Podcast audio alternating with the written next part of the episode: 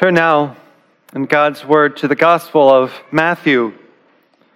Matthew chapter 3. The last five verses of Matthew chapter 3, beginning in verse 13, describe to us the baptism of our Lord Jesus Christ. The first three and a half chapters of Matthew are introducing to us this one who will come on the scene declaring the kingdom of God in chapter 4. We see his birth, we see his genealogy, we see his flight to Egypt and his return. We see the ministry of John the Baptist, which culminates when Christ himself comes down from Galilee to meet John there by the Jordan River. And that is where we begin in our text this morning from Matthew chapter 3, beginning in verse 13 and reading through the end of the chapter. So please follow along with me as we hear the very word of God. Then Jesus came from Galilee to the Jordan to John to be baptized by him. John would have prevented him, saying, I need to be baptized by you, and do you come to me? But Jesus answered him, Let it be so now. For thus it is fitting for us to fulfill all righteousness. Then he consented. And when Jesus was baptized, immediately he went up from the water, and behold, the heavens were opened to him. And he saw the Spirit of God descending like a dove and coming to rest on him. And behold, a voice from heaven said, This is my beloved Son, with whom I am well pleased. Thus, for the reading of God's holy word, let us pray. Ask Him to bless it in our ears this morning. Lord, we thank you that you have given us a full account of our Savior's ministry. All that we need to know of our Lord and Master has been revealed to us. And not only does it reveal to us uh, further, further knowledge and depth of truth, but it reveals to our hearts our need for Him and the power that He has given us by the Spirit uh, to follow after him as his people, as his servants, indeed his subjects of the great king. So we pray in the great king's name, Jesus Christ. Amen. Well, being as we are in a college town, I hardly uh, need to tell you the focus or even the obsession that some people seem to have with credentials. I, am in the publishing world in my day to day job, and I can't pick up a book that we publish without learning where the author went to college. Now, sometimes that's important, and sometimes I couldn't care less. I was uh, reading this week a, a report uh, prepared by a denomination that has like three churches. You can hardly call it a denomination. Everybody knows everybody. And they were pulling out this report, and the front page was every member of the committee's name and his credentials. And I'm like, these people know everybody. They don't need to know that this man went to MIT and that person went to Indiana University, but uh, that was how they presented themselves to their readers with their credentials. Now, in some instances, this is important. You probably wouldn't go uh, to have surgery done by a man who didn't have the proper credentials. You can't uh, run for office if you don't meet the various criteria, credentials that, that are uh, to be satisfied for the various ones. If you want to be the president, you, you got to be 35, you have to be born in this country and have lived here for a certain number of years. You want to run for Congress, various ages. You want to run for the city council, you have to perhaps live in the proper ward, etc., etc. Credentials can be helpful when they are apropos to the job at hand. Well, the Gospel of Matthew and Mark and Luke and John the gospel writers are, are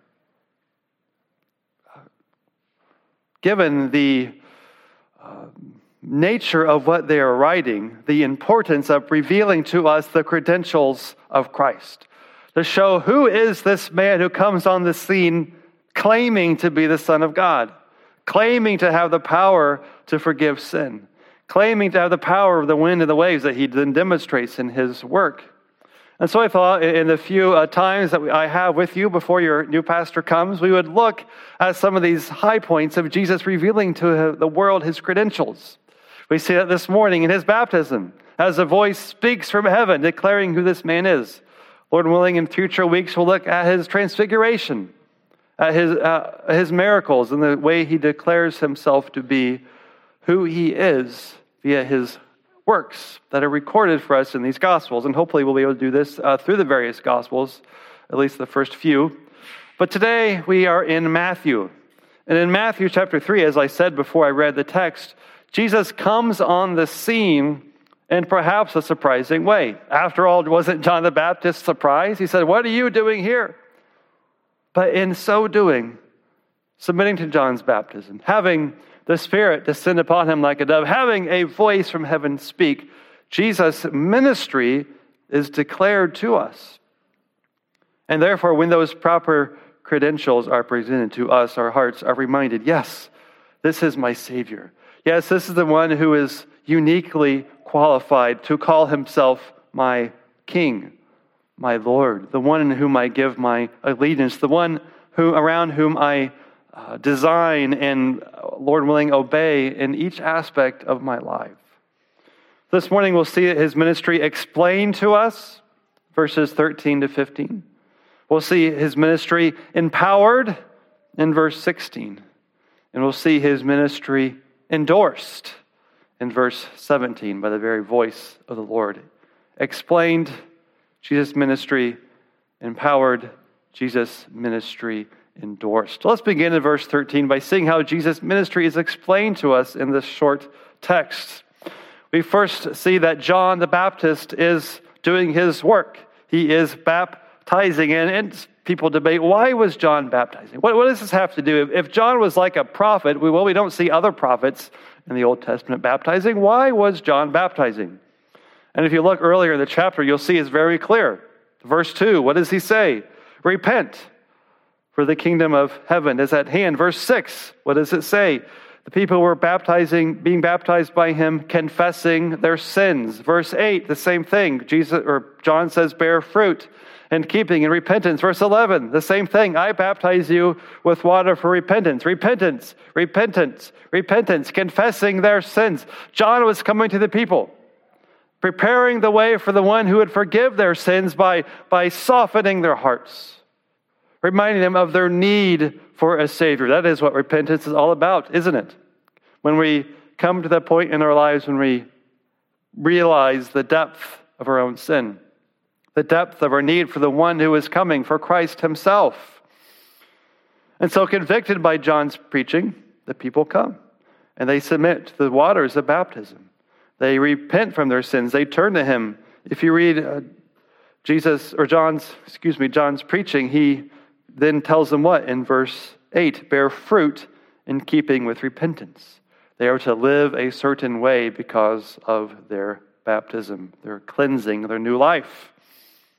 So when Jesus comes on the scene in verse 13, what does he say? He looks at Jesus uh, or John's ministry of baptizing for repentance and he says, "Yeah, I need that too." Jesus comes to John to be baptized by him. And John says, What? Doesn't he? Verse 14, what does he say?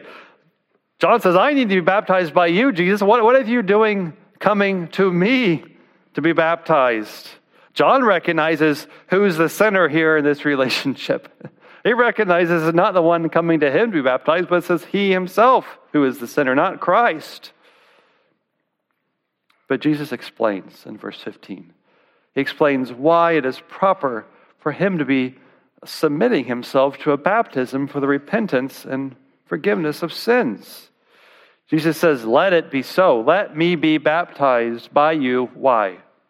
For thus it is fitting for us to fulfill all righteousness. Jesus says it is suitable, it is proper, it is fitting, it is right, it is appropriate for us. And what we do here in the waters of the Jordan river to fulfill all righteousness, to fulfill, to bring to fullness, to bring to completion, to bring to its end point that which accords with righteousness, the right character of the Father, and the way in which that character implies requirements of those whom He has made. The righteousness of God, that which is true of Him, and what is therefore required of those whom He has made Jesus says it is fitting for us to fulfill those things by my being baptized by you. Think about what Christ is saying here. In order for the, for the appropriate, uh, supreme moral character of God to be revealed in the world, for it to be seen for truly what it is, the, the very righteousness of God Himself and in His people, Jesus had to be baptized. Jesus had to submit to the waters of baptized. Jesus had to be, in some sense, what? Identified as a sinner. Jesus does not say, I am a sinner. Jesus does not say, I have any need for my own cleansing. But he says, in order to fulfill this righteousness, I must identify myself with these Pharisees coming for baptism, with these Sadducees coming for baptism, with those whom Jesus identifies, whom John declares as a brood of vipers. Jesus says, Yes, I must throw in my lot with them. I must be made like one of them. I must be accounted to have the status as one fleeing from the wrath to come, as the baptizer puts it. This is why I said that the baptism of Jesus explains his ministry. For Jesus to be a savior of his people for Jesus to be one who could take on the sins of you and of me. He had to identify himself, he had to count himself as the worst of sinners, needing the baptism waters that was shared with the Pharisees and the Sadducees, the hypocrites and the self righteous bigots of the day. Jesus says they recognize their need to be cleansed. I recognize my need to be counted among them, that Christ in his ministry could fulfill the righteousness of God. How does baptism lead to that fulfillment?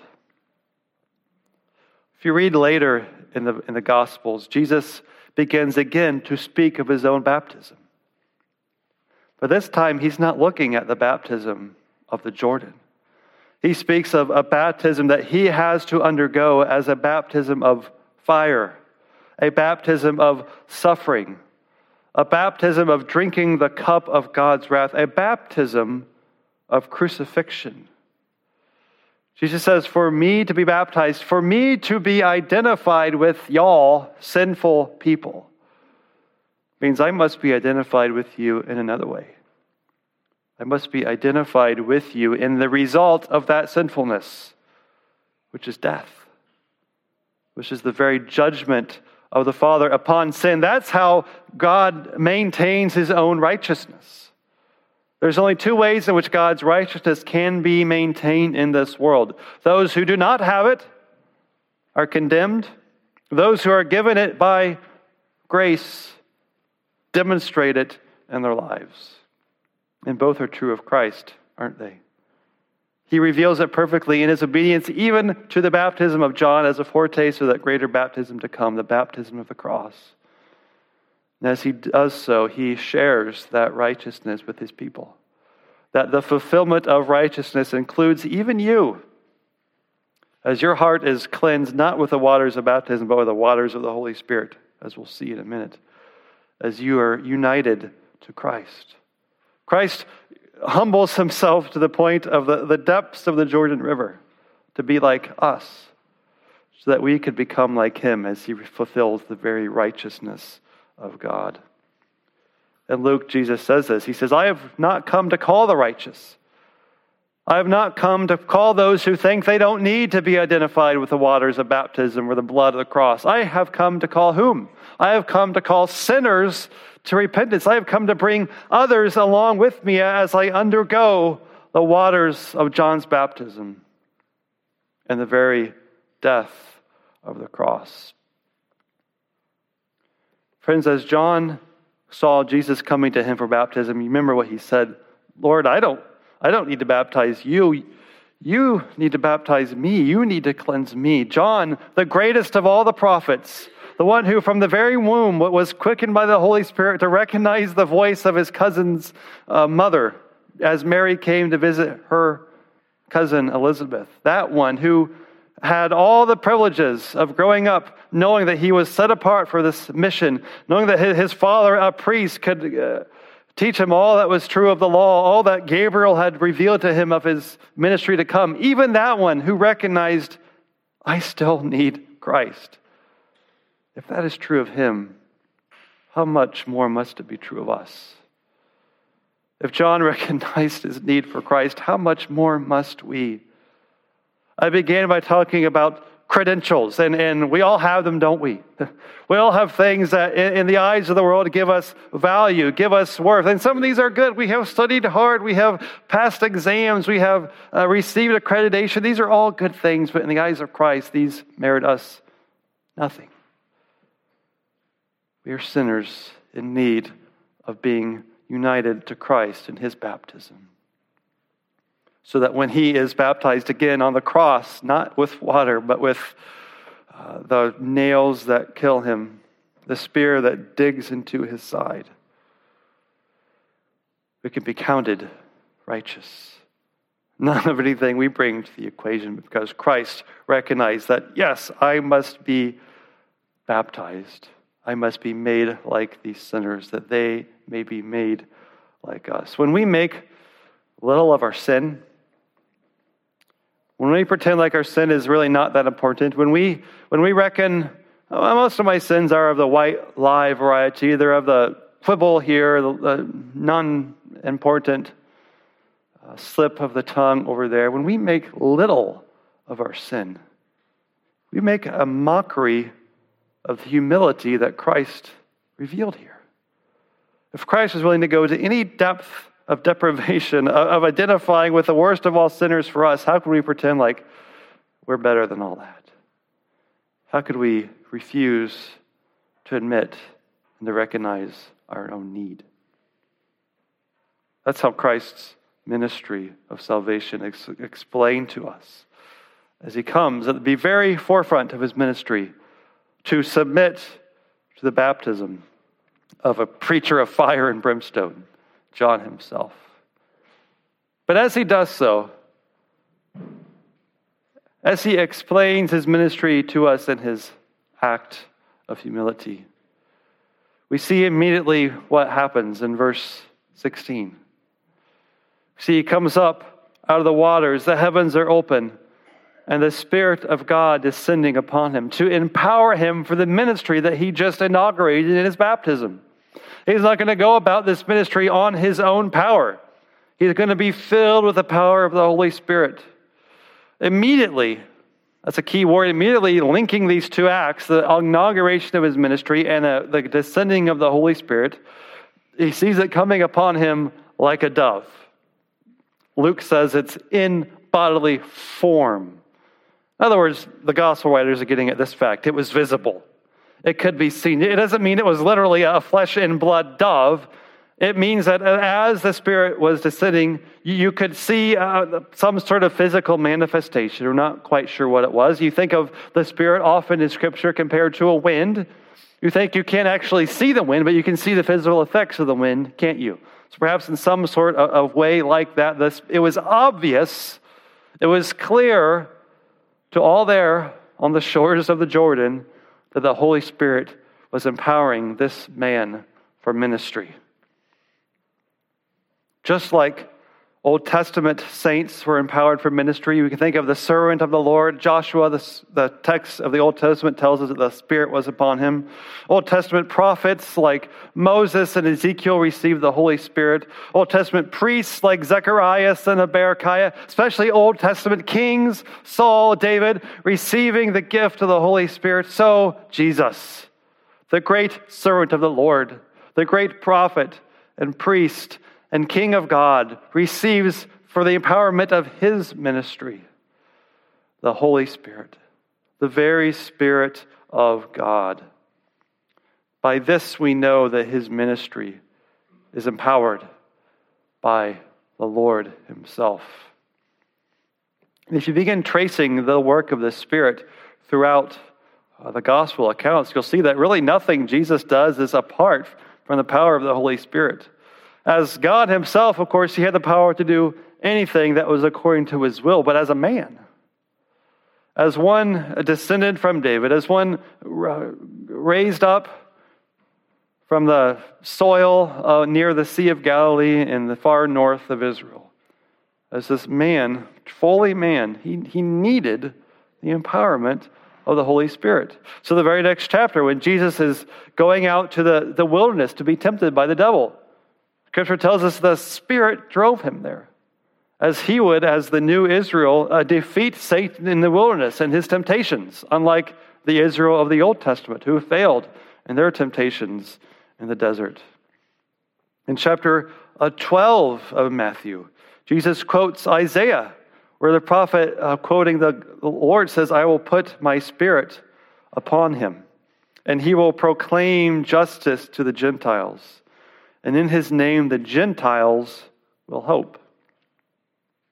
Think about that. How many of you today are Gentiles? I imagine nearly each and one, every one of us.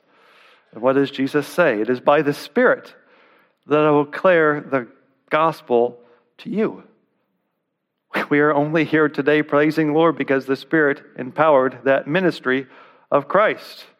In Luke chapter 4, uh, Uh, Jesus quotes Isaiah at the beginning of his ministry in Luke.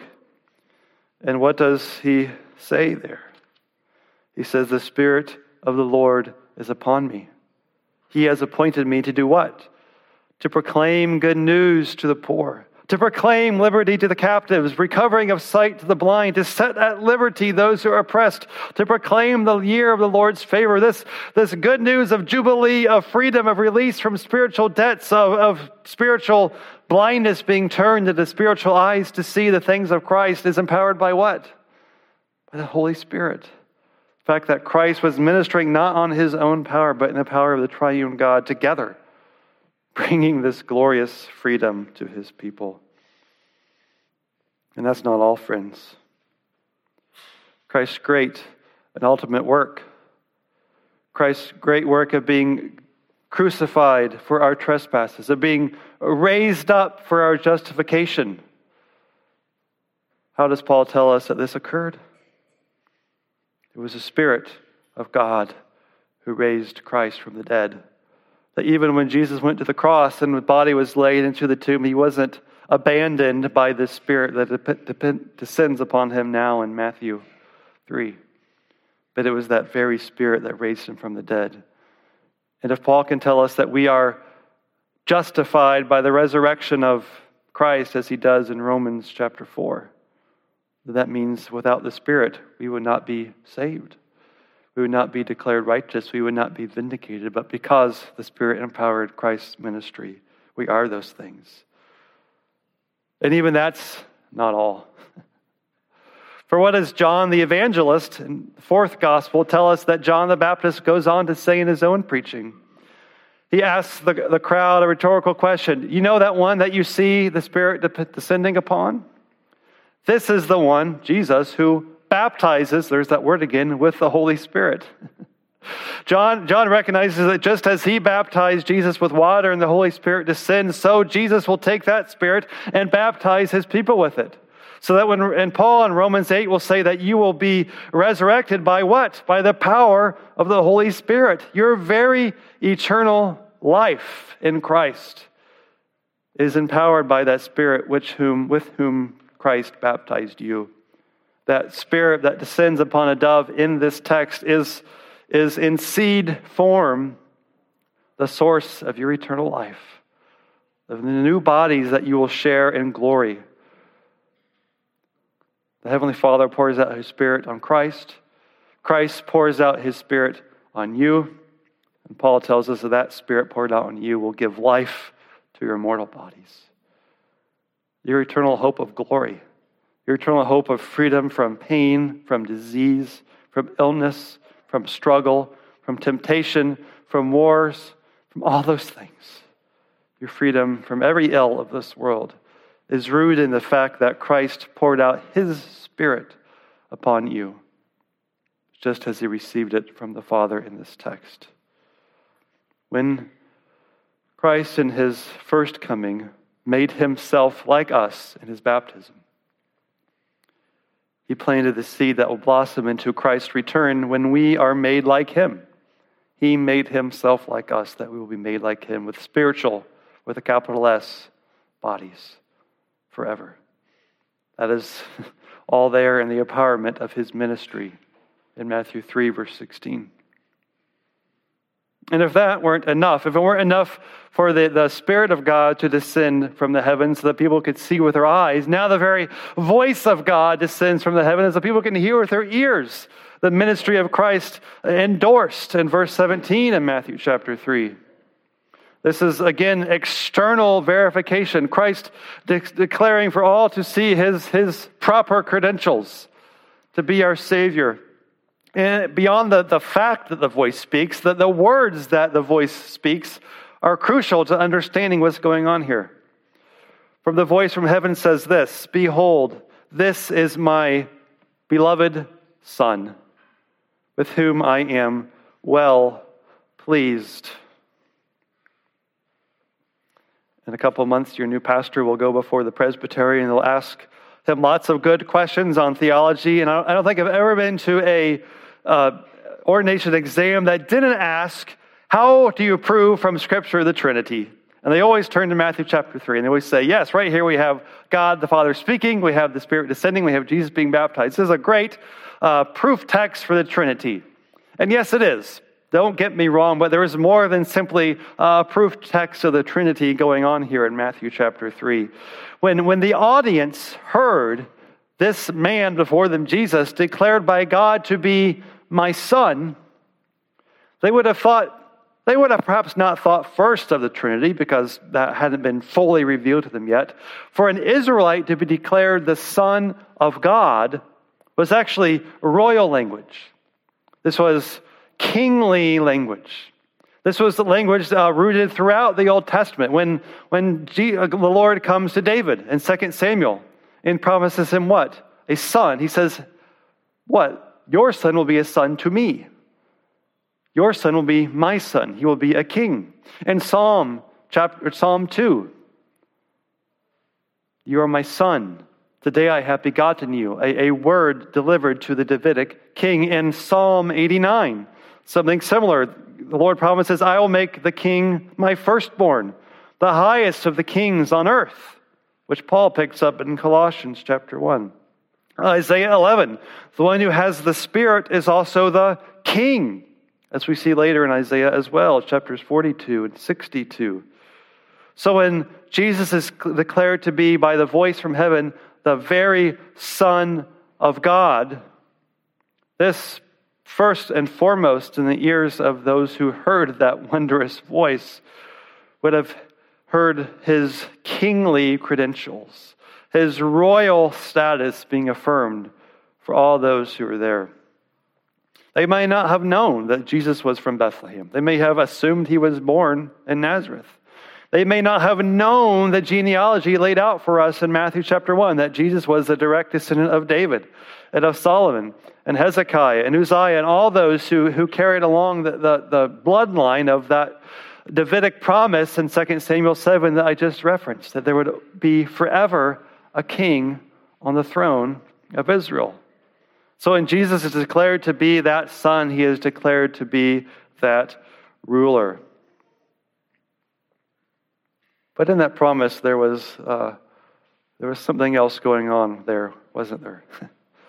For how could the Lord promise to David a king who would reign forever? A king who would reign over all the earth? firstborn of all the kings of the world, as I read from Psalm 89. How could you have an eternal, perfect king? Unless that king was a little bit more than simply the son of David not merely the son of David, but uh, as Jesus in his own ministry points out from Psalm 110, the one whom David declared to be his Lord must be the very Son of God, not simply in a kingly sense, but in a divine sense. For him to be an eternal and perfect king, he himself must have those traits. He must be eternal, he must be omniscient, He must be omnipotent, all powerful, the only sort of king worthy of the title King of the world. In short, he must have the very character and the very status of God Himself. So when you do hear this voice, you can say, yes, this is, this is proof of the Trinity. Yes, this is indeed proof that Jesus is indeed God.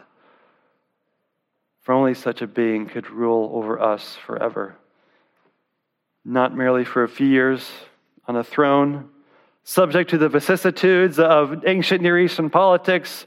A king rises, a king falls. The Assyrians come, the Babylonians come, the Persians send them this way and that way. Those kings would rise and fall, but one would come to reign on a throne far above any of those tides of the history of man. God Himself would come to be the shepherd of His people. God himself would come to rule over his people, and he does through does so in his divine son, Jesus Christ. Now you see why this text reveals in full form the credentials of Christ. He comes not only to identify himself with sinners, but to be the only one who could save sinners. The only one, as one person, could offer a sacrifice not merely for himself, not merely in exchange for one other life, but for the lives of all his people. Myriads from every age, myriads from every tongue and tribe and nation and place on earth. Friends, this is the good news of Matthew chapter 3. The one who identifies with us is the very one who rules over us. And the very one who rules over us anoints us with his Spirit that we might be saved, that he might win for himself a people, that he might win for himself a kingdom, a church, a flock of sheep, those who would be fully and forever his, as he reigns over us eternally with those new spirit resurrected bodies that share his righteousness, his eternal life gifted to us. Let us pray. Oh God, we thank you for who Christ is. Lord, you would have been justified to hide him from us. You would have been justified to rule in, in, the throne of heaven forever, condemning us to death the very day we first took our breath, and even when we were conceived in our mother's womb in sin. Yet, Lord, in your infinite mercy. In your desire to bring glory to the name of Christ, you sent him to earth. Lord, to identify with us, to be made like us in every way, sin and guilt accepted. Yes, Lord, you did. So, Lord, may our hearts be moved. May our hearts be moved to the very depth, not merely of our own need for Him, but the very depth in which He went to make us His. May, Lord, we be filled with gratitude. May be filled with hearts that desire to seek after you, to seek first your kingdom and your righteousness, that all these things might be added to us in Him, in whose name we pray. Amen.